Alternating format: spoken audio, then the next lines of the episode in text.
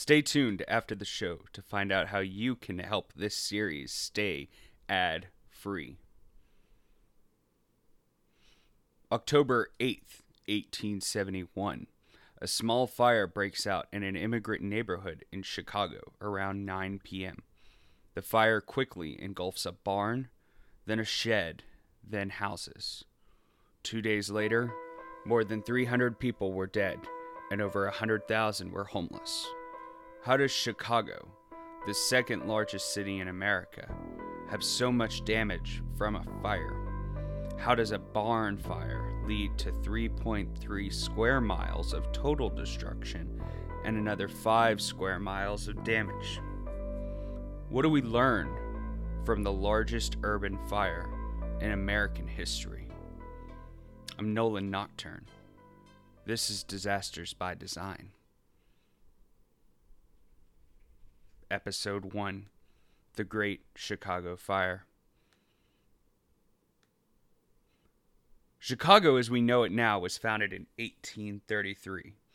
Started as a trading post of 200 people, this area exploded to over 4,000 in seven years. Soon after its founding, a port was built on the Chicago River, connected to the Mississippi River. Soon after, a rail yard. Finally, in 1848, a canal was completed and Chicago became the centerpiece for trading between Canada, the United States, Central, and South America. With the economy booming, people from all over the world flocked to Chicago. Immigrant populations bloomed here, even faster than they had in New York City. By 1870, the population was 2 million. As Chicago grew, its population outpaced technology. Due to its proximity to the forest in the Ohio Valley, wood was the primary construction material used in Chicago buildings. The population was expanding at a rate that necessitated using readily available materials. By 1871, more than two thirds of the buildings within Chicago were made entirely of wood. Most of the houses were topped with tar roofs. Tar is a great material for insulation, but terrible for preventing fires. But it wasn't just homes and buildings. Sidewalks, bridges, roads were all constructed using wood. Chicago is traditionally known to be humid, especially during the summer. The summer of 1871, however, proved to be dry. Between July 4th and the fire, the city had only received an inch of rain. Rainfall in Chicago usually comes from northern winds bringing cold air from Lake Michigan. Prior to the fire, Chicago had only received winds from the southwest, bringing dry air and heat. These are the same conditions seen in wildfires in the western United States, and they can have a significant negative impact on fire containment and suppression. The Chicago Fire Department was almost 20 years old at the time of the fire. Despite the population boom, municipal services had not been expanded at the same rate. There were only 180 firefighters and 17 horse drawn steam engines to protect the second largest city in America.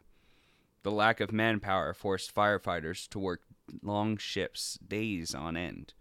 The Chicago Daily Tribune noted that the firefighters had worked on several smaller fires in the days prior, and thus would have been exhausted by the time that they were expected to fight the blaze. Not only did it lack the manpower to fight a significant blaze, it lacked the infrastructure. In its haste to expand, Chicago failed to improve its water distribution capabilities. While the Chicago Water Tower was completed in 1869 and definitely had a positive impact on firefighting within the city, it was not enough to handle the blaze.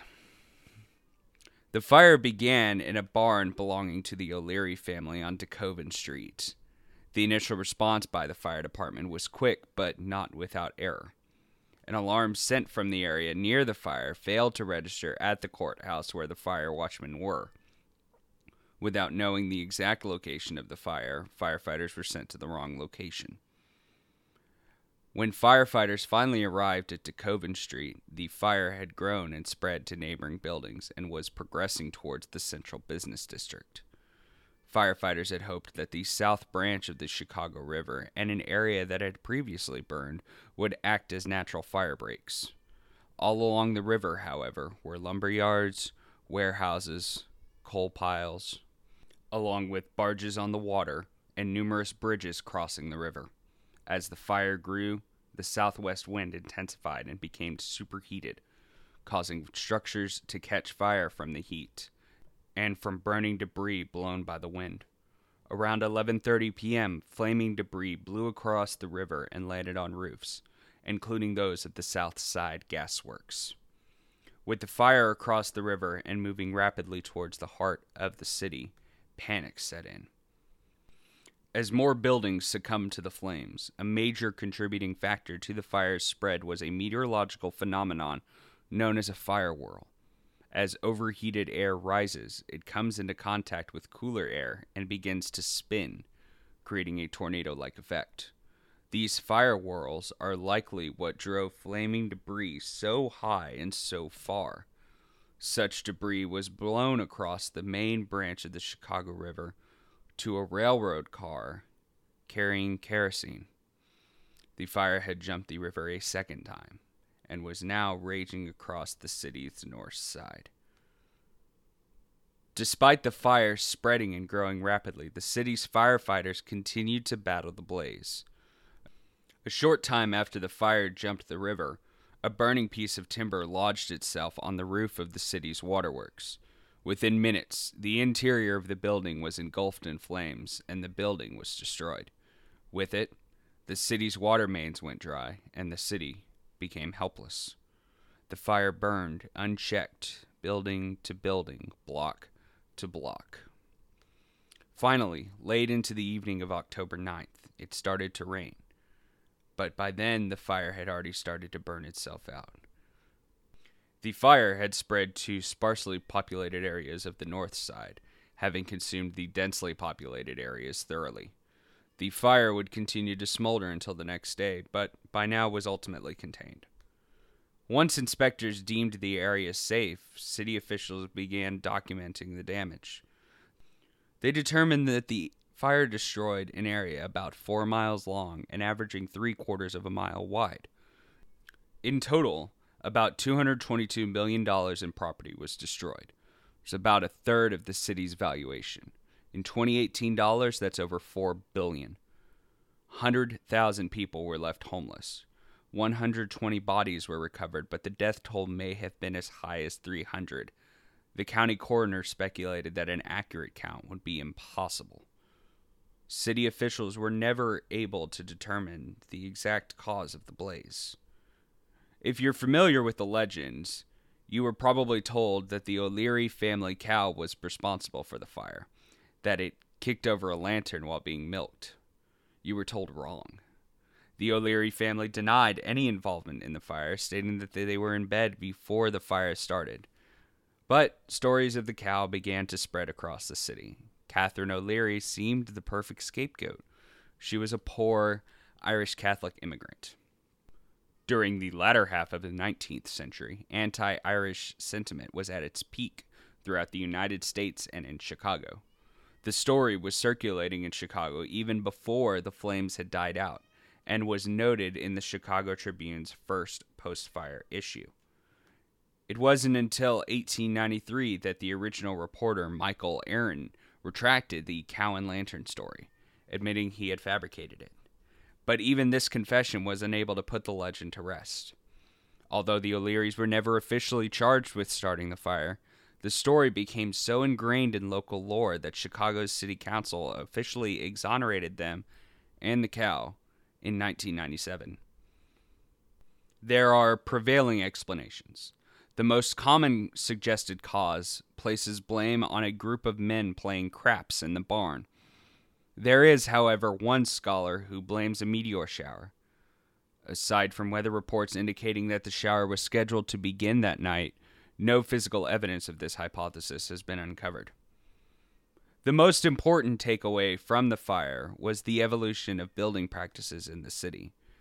New York architect Frederick Law Olmsted was among the first to offer solutions, including swapping wood for brick and increasing the distances between structures.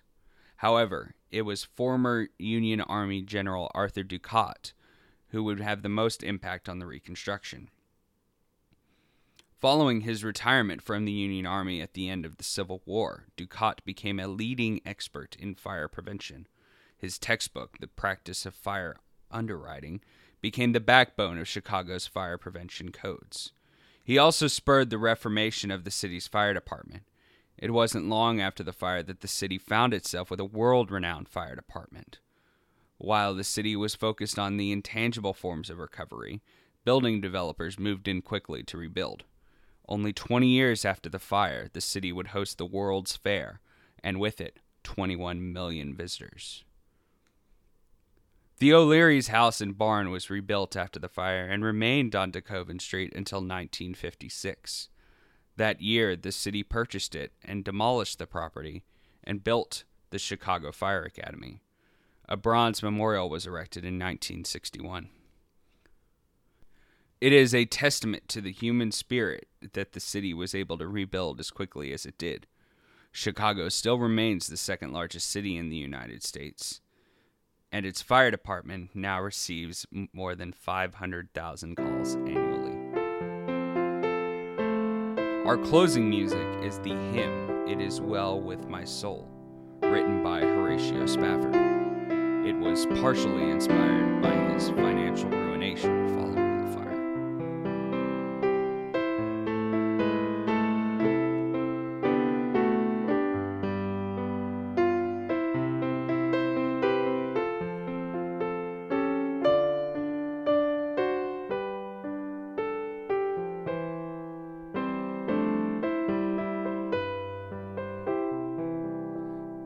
If you like what you've heard, please subscribe and tell your friends. If you have an episode idea or a question about a topic, you can email me at nolannocturne at protonmail.com. You can learn more about the show by following me on Twitter at nolannocturne. Our intro music was Roaming the Streets at Night by Daniel Birch. Show graphics developed by Heath Robinson. Thanks for listening. One last thing this podcast is 100% ad free, now and forever.